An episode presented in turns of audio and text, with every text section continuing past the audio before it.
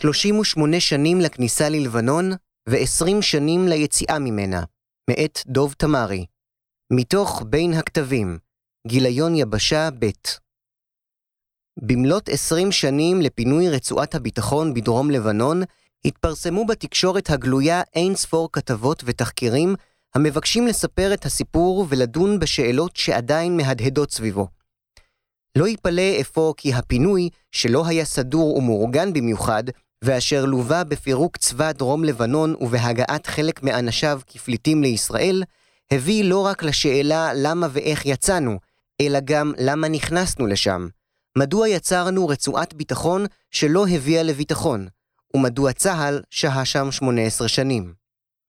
אחד המאמרים החשובים והראויים בעיניי שפורסמו בנושא זה הוא של אלוף במילואים גרשון הכהן, שכותרתו תסכול רצועת הביטחון בלבנון, המעלה שאלות רלוונטיות גם אחרי 38 שנים ו-20 שנים מאז מלחמת לבנון הראשונה ועד ליציאה משם. על מה נלחמה מדינת ישראל בלבנון? מדוע הגיעה ישראל לנסיגה בעל כורחה? מה הייתה התכלית האסטרטגית לשהייה ברצועת הביטחון? האם האחיזה ברצועת הביטחון היא שהגנה על יישובי הצפון, או דווקא להפך? האם ניצחון במערכות ובמלחמה היה בר מימוש בשנות השהות בלבנון? האם מושג ההרתעה שצה"ל ומדינאי הקוד דבקים בו התברר כשברירי וחסר תוקף? והשאלה האחרונה המשתמעת מהמאמר, האם ארגון חיזבאללה הוא שהוביל את המערכות ולא צה"ל? לשאלותיו של אלוף הכהן, אבקש להוסיף עוד שתיים, בראייה מרחיבה יותר מהסיפור של רצועת הביטחון גרדה. מדוע הישגים צבאיים במלחמותינו הופכים אחרי זמן לא רב למכשלה שאיננו מצליחים להיחלץ ממנה? מדוע במלחמות המתמשכות שנים, היריב, צבא מדינה שכנה או ארגון טרור לא מדינתי, מגיעים לשוויון עם ישראל ועם צבאה החזק ביותר במרחב?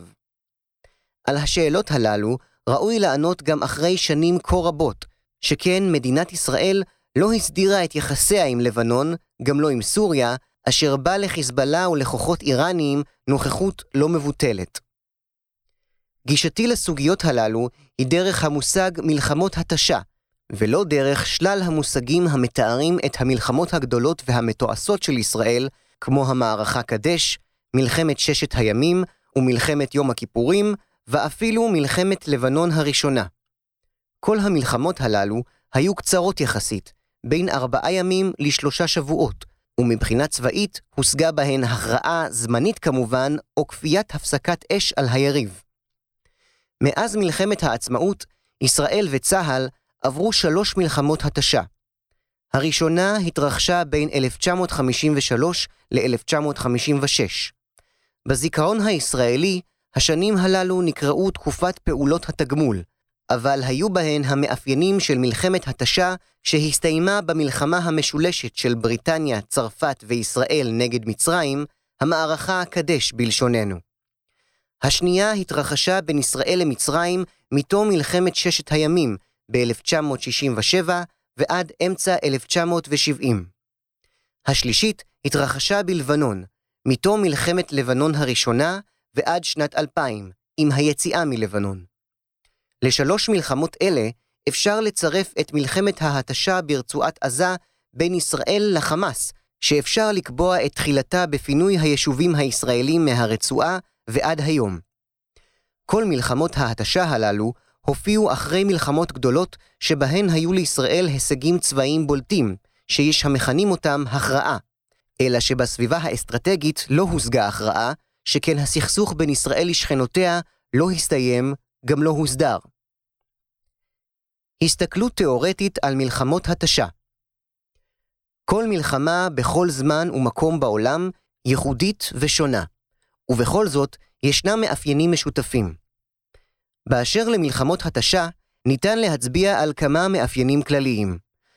מטרותיה של מלחמת התשה מוגבלות, וכוונת היוזם היא להניע לשינוי של המציאות הקיימת, ואילו הצד המגיב מתאמץ לשומרה. המושגים הכרעה וניצחון, שהם תמיד מעורפלים בסביבה האסטרטגית, לא הולמים מלחמת התשה שבה הצדדים אינם מבקשים הכרעה, אלא תזוזה אל שינוי מחדש, או שיבה למצב הקודם. הנחת הצד היוזם היא שהמדינה היריבה לא תגיב במלחמה כוללת, מחוסר רצון או מחוסר יכולת. הצד היוזם מעריך את יכולות הצד היריב לעמוד בהתשה ממושכת, ובאותה המידה לאמוד את יכולת העמידה שלו עצמו, שכן התשה היא דו-צדדית. הצד היוזם חייב להעריך בזהירות את הפעולות היזומות שנועדו להתיש, שמא יחרגו ויובילו את היריב להפר איזון וליזום מלחמה כוללת, על אף הנחת היסוד מסעיף קודם. לשם כך, כל צד מחפש מטרות צבאיות, כלכליות וחברתיות המכאיבות ליריב, אבל אין בהן כדי למוטט ולהכריע. על פי רוב, שני הצדדים נאלצים להעדיף יכולת עמידה במגננה על פני מתקפה, על מנת למנוע הידרדרות למלחמה כוללת. מלחמת התשה אינה קצרה, היא מתמשכת לעתים על פני שנים ומחייבת את הצדדים במסע למידה. אין טעם לקבוע תוכנית ברורה לטווח ארוך על שלביה העתידיים ולהתנהל לאורה, מכיוון ששני הצדדים עוברים תהליך למידה המאפשר שינוי כיוון ומעשה. לבסוף, סיומה של מלחמת התשה, אם לא הושג הסדר של קבע, מחייב תהליך למידה מחדש שיחשוף האם ההתשה אכן עיצבה מציאות באופן שונה ממה שקדם לה, ומה מתחייב מכך בתחום המדיני, בתחום הצבאי ובתחום החברתי. בהקשר זה מתבקשת שאלת השוואה בין מאבק אלים בין מדינות לעומת מאבק בין מדינה לבין ארגון לא מדינתי, המאפיין כיום את המאבק בין ישראל לארגוני הטרור. נדמה שאפשר למצוא קווי דמיון בין שתי התופעות. מלחמת ההתשה בשנים 1953 עד 1956 הסתיימה במערכה קדש ובנסיגת כוחות צה"ל מסיני עד לגבול הבינלאומי. תוצאה כזו לא חייבה את מצרים ליזום עימות עם ישראל, ואכן נוצרה רגיעה מוחלטת של עשר שנים. ההישג הצבאי מול מצרים ביוני 1967 הסתיים, כך חשבו בישראל ובצה"ל, באחיזת קבע בסיני, דבר שמצרים לא יכלה להשלים עמו. מכיוון שאחרי תבוסה צבאית כה קשה לא הייתה יכולה לצאת למלחמה, מצרים פתחה במלחמת התשה, שהייתה המצע עליה נהגתה, עוצבה ובוצעה מלחמת הרמדאן ב-1973. כך אמר לי גנרל מצרי ביום עיון שהתקיים בארצות הברית ב-NDU.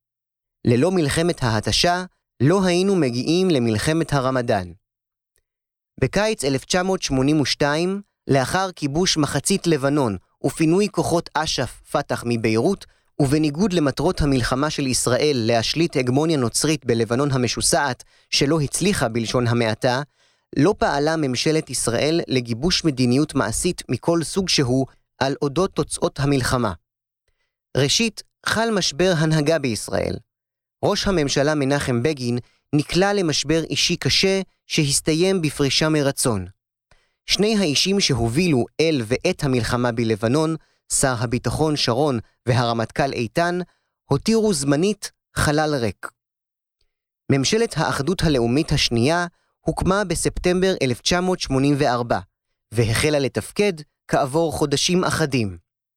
ממשלת ישראל החדשה החליטה לצאת מלבנון, החלטה הגיונית במציאות שהתהוותה בלבנון, כאשר לא היה שום גורם לבנוני שהיה אפשר באמצעותו לשמר את התוצאות הצבאיות של המלחמה. ב-14 בינואר 1985, בהחלטה מספר 291 של ממשלת ישראל, מאושרת הצעתו של שר הביטחון בדבר היערכותו מחדש של צה"ל לאבטחת גבולה הצפוני של מדינת ישראל. ההחלטה כללה שני מרכיבים עיקריים. אחת, הממשלה תעשה את כל אשר דרוש להבטיח את שלום הגליל. שתיים, ההיערכות מחדש תבוצע בשלושה שלבים. שלב א', פינוי מרחב צידון. שלב ב', פינוי הגזרה המזרחית והיערכות באזור חצביה. שלב ג' ואחרון, צה"ל ייערך לאורך הגבול הבינלאומי ישראל-לבנון, תוך קיום אזור בדרום לבנון שבו יפעלו כוחות מקומיים, צד"ל, בגיבויו של צה"ל. ההחלטה יושמה בצורה מסודרת במהלך חצי שנה. אחד הכללים החשיבתיים ההכרחיים בארגונים גדולים, ובוודאי בארגון צבאי, הוא שכל חילוף הנהגה מחייב את המנהיג המדיני והצבאי, שר הביטחון והרמטכ"ל לענייננו, לבחון את מידת הרלוונטיות של הפרדיגמה הקיימת ושל התפיסה החשיבתית השלטת, ולאתגר אותן באמצעות פרדיגמה חיצונית חדשה. והרי מלחמת לבנון הראשונה הייתה תוצר חשיבתי של שר הביטחון והרמטכ"ל, אשר ראש הממשלה והממשלה אישרו. אין זה אומר שהתוצאה תהיה בהכרח החלפה של הפרדיגמה השלטת, אבל מסוכן לבחון פרדיגמה ביטחונית מתוכה, ודאי אחרי הצלחות במלחמה שהסתיימה. זאת משום שחקירה וברור מבפנים, ביקורתיים ככל שיהיו, לא מאפשרים לצאת מהמוסכמות המקובלות. שר הביטחון החדש, משה ארנס, והרמטכ"ל, משה לוי, ואיתו המטכ"ל, לא ניסו לעצב תפיסה שונה מהמקובל בעבר. הם פנו לאחיזה בשטח במדינה שכנה שיש בה כדי להבטיח את ביטחון מרחב הספר הקרוב. זו הייתה התפיסה המקובלת, אף על פי שמלחמת יום הכיפורים מול מצרים וסוריה הטילה בה ספק של ממש. החלטת הממשלה בתחילת 1985 אפשרה לצה"ל לצאת מלבנון ולהיערך על הגבול הבינלאומי. צה"ל בראשות הרמטכ"ל משה לוי מנע זאת. במקום שיבה לגבול הבינלאומי, עוצב הרעיון של אזור ביטחון בלבנון, שדגם קטן ממנו בהרבה כבר נוסה במרץ 1978 במבצע אבי החוכמה, או בשמו המקובל, מבצע ליטני, שלאחריו נדחק אש"ף מצפון לליטני. בשטח שלטה מיליציה מתושבי המקום בראשות קצין לבנוני, סייד חדד, שנתמכה על ידי צה"ל. האחיזה באזור הביטחון באמצעות כוחות מקומיים, תושבי הדרום מהעדות המקומיות, שלא כולן היו מקשה דתית ועדתית אחת, מעיד על חוסר הבנה אלמנטרית באותה התקופה של הרקמה העדתית והחברתית בלבנון. שם בריתות נחרטות מהר ומופרות באותו הקצב. באזור הביטחון הוערך מספרה של אוכלוסיית אזור הביטחון כ-200 אלף תושבים, מתוכם כ-50 אלף נוצרים, 120 אלף שיעים וכ-20 אלף דרוזים. ב-1985 כבר היה די ברור שצבא דרום לבנון יהיה שיעי ברובו, ויילחם בשיעים תומכי אמל וחיזבאללה. למטה הכללי היה ברור למדי מה טיבם של כוחות פארה-מיליטריים, נוצרים או דרוזים או אחרים בלבנון. עד היום קשה להבין את הלך המחשבה בצה"ל אודות כוח שליח, פרוקסי מקומי, המסוגל להגן על גבול הצפון. אגב, קדם לרעיון צבא דרום לבנון רעיון דומה בדמות אגודת הכפרים ביהודה ושומרון ב-1977, שסופו היה אפס. עוד דבר אחד אפשר שלא ניתנה לו חשיבה ראויה. למעט מלחמת העצמאות, כל המלחמות שבאו אחריה לא התרחשו על גבה של אוכלוסייה אזרחית צפופה. המערכות בחצי האי סיני לא התרחשו על גב אוכלוסייה. ב-1967 ברמת הגולן, האוכלוסייה ברחה מיד עם תחילת הקרבות. בגדה המערבית נספרו 14 אזרחים הרוגים בארבעה ימי הלחימה שם. כך היה גם במלחמת יום הכיפורים בשתי החזיתות. בלבנון זה היה סיפור חדש בעבור צה"ל, שלא היה מורגל בלחימה אשר כולה, כל הזמן, מתרחשת על גב אוכלוסייה אזרחית. בתחילת 1985 היה גם ברור למדי שהסיכויים להוציא את צה"ל מלבנון על בסיס סידורי ביטחון מוסכמים עם לבנון הם אפסיים. לכן, אזור הביטחון מימש מדיניות לפיה ישראל זונחת לחלוטין את מטרות המלחמה, שנועדו לעצב סדר חדש במדינה רוויית מלחמות אזרחים ופילוגים עדתיים ופוליטיים אינסופיים. מטרת אזור הביטחון הייתה אחת בלבד, להבטיח את שלום יישובי הצפון. בפועל, האחיזה באזור הייתה אמורה להיעשות על ידי מיליציה מקומית שצה"ל יצייד אותה, יתמוך בה תקציבית, יאמן את אנשיה ויכוון את דרכי פעולתה. כך יימנע צה"ל מהשקעת כוחותיו בדרום לבנון. על מנת לייצב את המיליציה הלבנונית, צה"ל היה אמור לשכנע את האוכלוסייה ואת אנשי המיליציה כי החסות המעשית של ישראל על האזור ועל כל אשר בו אינה זמנית והיא תהיה לתמיד. כך ישוכנעו לתמוך בישראל. המיליציה הלבנונית נפרסה בעיקר במוצבים שחיל ההנדסה של צה"ל תכנן ובנה. גבול אזור הביטחון נקבע לפי שני שיקולים שהיו במתח ביניהם. שיקולים טקטיים לאור הקרקע, המעברים על הנחלים ויכולת שליטה בסביבה. מולם היו שיקולים שנבעו מהאוכלוסייה ומהרכבה הדמוגרפי, הדתי והעדתי, מי ייכלל באזור הביטחון ומי לא. דוגמה לכך היא מובלעת ג'זין הצפונית באזור הביטחון, שפסקה מלהתקיים עוד לפני נסיגת צה"ל מלבנון. מכאן והלאה, במשך 15 שנים, התפתח תהליך ואלה היו מאפייניו העיקריים. 1. ארגון חיזבאללה, ארגון שיעי לבנוני אותנטי שקם ב-1982 וחיפש את דרכו להשתלב במאבקים בלבנון, הבין מההתחלה כי מימושו וקיומו בלבנון יכולים להיעשות באמצעות מיליציה חמושה. אזור הביטחון היה למצע הטוב ביותר לצמיחתו בדרום לבנון ובביירות. ספק אם ללא סביבת הלחימה באזור הביטחון, חיזבאללה היה מגיע להישגים צבאיים ופוליטיים עד להיותו הארגון הצבאי והפוליטי החזק והמשפיע ביותר בלבנון. במילים אחרות, ישראל וחוסר מדיניותה אחרי המלחמה בלבנון השתתפה בפועל ביצירת התופעה המאיימת על ישראל עד היום. 2. עוד קודם לסיום מלחמת עיראק-איראן ב-1988, החל המשטר האיראני לחפש סביבות חיצוניות להתפשטות השפעתו במרחב. חיזבאללה היה זמין, והעלות אז לא הייתה גדולה, גם לא היה בכך סיכון למשטר המהפכני באיראן. סוריה, שמעורבותה בלבנון לא פסקה מעולם, ניצלה את ההזדמנות ותמכה בחיזבאללה יחד עם איראן, כחזית פעילה מול ישראל, במקום זו שברמת הגולן. 3.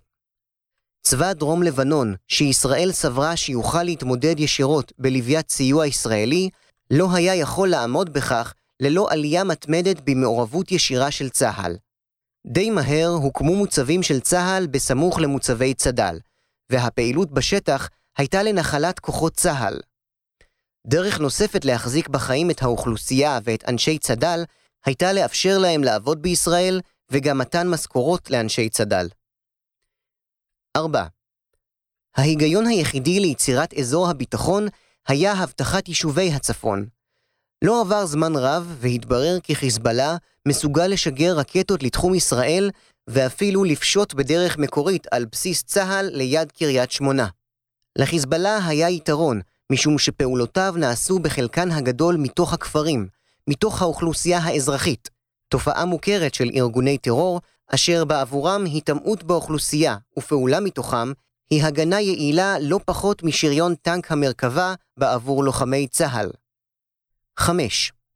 אנשי החיזבאללה תקפו לא פעם את מוצבי צה"ל ללא הצלחה, אבל בלחימה בשטחים הפתוחים לא היה לצה"ל יתרון מכריע, למרות היתרון ביכולת הלוחמים, השימוש באש ארטילרית ובמטוסים, ובמודיעין חיוני. מצב עניינים זה, האופייני למלחמת התשה, שבה הצד האחד לא יכול לסלק את יריבו ממרחב הלחימה, והשני לא רוצה לצאת למלחמה נוספת ולכבוש את טריטוריית היריב, הביא לשוויון מעיק. דבר המלמד שמושגי ההכרעה והניצחון ומימושם לא הולמים מלחמת התשה. 6. שתי מערכות קצרות שצה"ל יזם היו אמורות לשנות את קיפאון ההתשה. המערכה דין וחשבון ביולי 1993 נועדה ללחוץ באש על תושבי דרום לבנון, להביא לבריחתם לכיוון ביירות, על מנת שאלה ילחצו על ממשלת לבנון להתערב ולהביא לשקט במלחמת ההתשה. צה"ל הפעיל את מיטב כוחותיו ביבשה ובאוויר, וגרם לנזק ממשי בלבנון כולה. לאחר שבוע, הצדדים הסכימו להפסקת אש. חיזבאללה לא ישגר רקטות לתחום ישראל, וצה"ל לא יפגע בכפרים האזרחיים בלבנון. מצד שני, ההסכם לא כלל הפסקת אש בין הצדדים בשטח שבין הכפרים. דהיינו, הסכם המכיר בלגיטימציה של חיזבאללה ללחום בישראל בתחום לבנון. המשך המאבק הביא את חיזבאללה, אפשר שבסיוע איראני, להרחיב את המאבק אל העולם החיצוני על ידי פיצוץ בניין הקהילה היהודית בבואנוס איירס. באפריל 1996, שלוש שנים אחרי דין וחשבון, פתח צה"ל במערכה נוספת, ענבי זעם, משום שמהבנות המערכה הקודמת לא נותר כמעט כלום. מטרות המערכה היו לגרום נזקים כלכליים בלבנון עד שהממשלות הלבנונית והסורית יאותו למשא ומתן שימתן את הלחימה. כקודמתה, גם המערכה הזו נמשכה כשבוע, והושגו הבנות עם חיזבאללה שלא החזיקו מעמד ואפשרו להמשיך את הלחימה המתישה במרחב שבין הכפרים והעיירות. כתוצאה מהמערכה, חיזבאללה חיזק מאוד את מעמדו בלבנון. באמצעות כסף איראני, הוא פתח בשיקום בתי הנפגעים הלבנונים, בשיקום תשתית שנפגעה ובסיוע לאוכלוסייה שניזוקה. זו כנראה הסיבה שבבחירות לפרלמנט הלבנוני ב-1996, חיזבאללה הכניס רגל לפרלמנט שמאז ועד היום רק גדלה. סיכום מטרות מלחמת לבנון הראשונה, במיוחד הנסתרות, לא הושגו. על אף שבהיבט הצבאי, צה"ל כבש בשבוע אחד את מחצית לבנון ואת הבירה ביירות, ופגע קשות בנוכחות הסורית בלבנון. ההישג המדיני היחידי היה פינוי הנהגת אש"ף, פת"ח וכוחותיהם מלבנון לתוניס הרחוקה. הישג ראוי זה לא היה יכול לפתור את הבעיה הישראלית-פלסטינית, תוצאת מלחמת ששת הימים. השאלה שהתעוררה, ולא הייתה חדשה, מה ראוי לעשות עם הטריטוריה שנתפסה על כל המשמעויות הפוליטיות והדמוגרפיות המוכלות בה. לא הופיעה תנועת התנחלות ישראלית בלבנון, לא קדושת אתרים היסטוריים, וכל הזכור מכיבוש הגדה המערבית ב-1967. נשקלו מספר אפשרויות, שכן הדבר היחידי שנותר רלוונטי היה ביטחון ליישובי הצפון שסבלו מנוכחות אש"ף פת"ח בלבנון. קשה לענות על השאלה האם נסיגה חד צדדית מלאה מלבנון בסוף 1983, אחרי פינוי אש"ף פת"ח מלבנון, הייתה מביאה לשקט ממושך. הארגון השיעי אמל, שהקים מיליציה חמושה, לא חרת על דגלו מאבק בישראל. עיקר מעייניו היו בחיזוק העדה השיעית בלבנון, וזיקתו לסוריה הייתה ברורה. ארגון חיזבאללה התפלג מתוך אמל, וב-1982 עדיין לא תפס תנופה. אני מעריך כי היה סיכוי טוב לשקט בצפון אם ממשלת ישראל הייתה מחליטה על פינוי מהיר מיד אחרי עזיבת הארגונים הפלסטינים לתוניס. זה נשקל, אך לא נעשה. התובנה המתבקשת, אין סיכוי סביר להחזיק טריטוריה של מדינה שכנה, מאוכלסת בצפיפות, בעייתית עד הגג בצרות פנימיות חסרות פתרון, על מנת לשמר את התוצאות הצבאיות של המלחמה שהסתיימה. ארצות הברית נכשלה בכך פעמיים בדור האחרון. ב-2001, בחודש ימים ובכוח קטן יחסית, היא הכריעה את המשטר האפגני. במקום לצאת ולשמור נוכחות מאיימת ופעילה מסביב, הכוחות נשארו שם עד היום הזה, כמעט 20 שנים. דומה הדבר בעיראק ב-2003. הכרעה צבאית מהירה מאוד של צבא עיראקי גדול ומצויד היטב, הפלת המשטר, אבל על מנת לוודא את מימוש ההצלחה הצבאית להשליט סדר חדש בעיראק, ארצות הברית תקועה שם עד היום הזה. הנשיא בוש האב היה כנראה חכם מכולם, כשנסוג מהר מעיראק אחרי שכווית שוחררה. המסקנה, ככל שמקדימים לצאת, כן ייטב. הפתרון הישראלי ב-1985 היה הישארות בלבנון באמצעות נציג חמוש מקומי, צד"ל, שראשיתו על בסיס אנשי הצבא הלבנוני לשעבר. המאפיין הראשי והמקובל של צבא לבנון, מפקדיו וחייליו, הוא לא להתערב בשום מאבק חמוש של המיליציות הלבנוניות בינן לבין עצמן. משימתו היא לעמוד מהצד. קשה להבין מדוע היה נראה שיש לצבא דרום לבנון סיכוי להוות מחסום מצפון לגבול עם ישראל.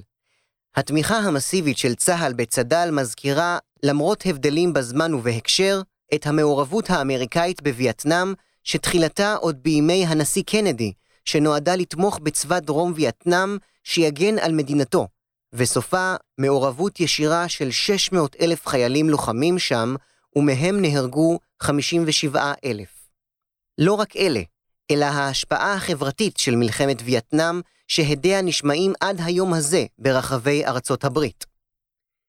כיצד הגדרת הלחימה בלבנון כמלחמת התשה עוזרת לנו לענות לשאלותיו של גרשון הכהן. מושגים, קונספטס, כמו הכרעת המלחמה, ואליה נלווה הניצחון, שלאחרונה מרבים לעסוק בהם בצה"ל ובציבור, הם חשובים, חיוניים ורלוונטיים בסביבה הטקטית. על פי רוב, המדדים להשגתם הם פיזיים וכמותיים. כמה שטח כבשנו, כמה כוחות אויב השמדנו, והאם אויב ביקש הפסקת אש.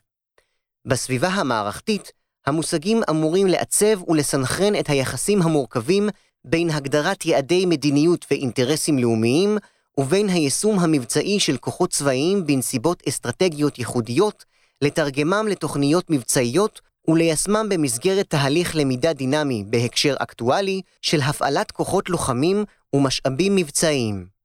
בסביבה האסטרטגית, המושגים המובילים הם מידת הבטחת הביטחון הלאומי, השגת יעדים מדיניים לזמן רב והסרה לאורך זמן של איום מתהווה.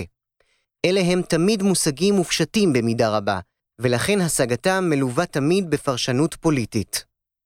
במלחמת התשה, שעל פי רוב היא ממושכת, המושגים המובילים הם השפעתה על תודעת הפרט והחברה, על הנחישות החברתית לאורך זמן, על יכולת ההשתנות עד לעזיבת דוקטרינה שאינה רלוונטית יותר, על זהירות במגמות הרווחות להשיג תכלית מרבית, ועל החלטה פוליטית לסיים את ההתשה, שהיא קשה תמיד. לבנון באופייה היא המתאימה ביותר למלחמות קטנות של החלש נגד החזק, משום שאין בה שלטון מרכזי של ממש.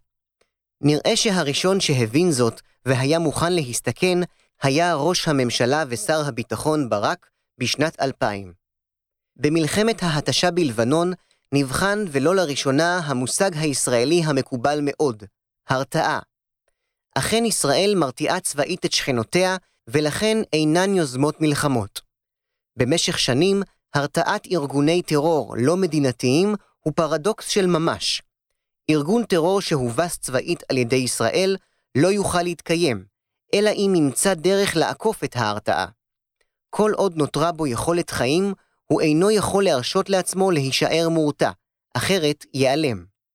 הדרך היחידה בעבורו היא לחפש דרך חדשה המאפשרת לו להשתקם באמצעות מאבק צבאי, ואין כמלחמת התשה לשיקום ההפסד. ההתשה היא מסד לצד הנחות צבאית להשתקם, להתפתח, להתעצם, עד להשגת שוויון, גם ללא מטוסים וטנקים. טענה נכונה היא כי מלחמת לבנון השנייה, שלא הייתה הצלחה צבאית, תוצאתה מרתיעה את חיזבאללה עד היום. על מנת להשתחרר מהיותו מורתע, הידק ארגון חיזבאללה את התלות באיראן, אפשר חדירה איראנית מסיבית ללבנון והצטייד במאות אלפי טילים ורקטות המכסים את רוב שטח ואוכלוסיית ישראל. כיום ישראל מוצאת את עצמה מורתעת מול חיזבאללה, כך שיש הרתעה הדדית, אך אין ודאות שהיא לא תגיע להתפוצצות עקב משגים האופייניים להנהגות במזרח התיכון, כולל זו הישראלית. ישראל הצטיינה בעבר במלחמות גדולות וקצרות, בעיקר אלה שישראל יזמה או פתחה ראשונה. בהתשה, שאותה אנו מכנים תקופת פעולות התגמול בשנות ה-50, לא הצלחנו להביא לביטחון, ורק המלחמה הקצרה בסיני היא שהביאה לרגיעה. מלחמת ההתשה מול מצרים הסתיימה בתיקו, שאפשר למצרים לעצב את מלחמת הרמדאן. כך גם מלחמת ההתשה בלבנון, שבנתה את חיזבאללה והפכה אותו לאיום המרכזי על ישראל. למלחמת התשה יש השפעה עמוקה על הפרט ועל הכלל. במלחמת העצמאות נהרגו 4,000 חיילים ו-2,000 אזרחים, והיא הסתיימה בהתרוממות רוח לאומית. לא המספר המוחלט של ההרוגים והפצועים הוא המשפיע, אלא הטפטוף שלהם לאורך הזמן. לא ייפלא שההשפעה הזו הביאה להתעוררות חברתית כמו זו שהתרחשה במלחמת ההתשה בסיני אחרי מלחמת ששת הימים, הזכורה בהצגה מלכת האמבטיה, שיר לשלום של להקת הנחל, וכתבות עגומות בתקשורת. כך קרה גם בהתשה בלבנון, בדמות ארבע אמהות ודומיהן. כבר נאמר כי מלחמת התשה היא על פי רוב ממושכת. במקרה הישראלי, למלחמות התשה היו תוצאות לוואי בדמות מעורבות מעצמות גדולות במהלך המלחמה למען האינטרסים שלהן.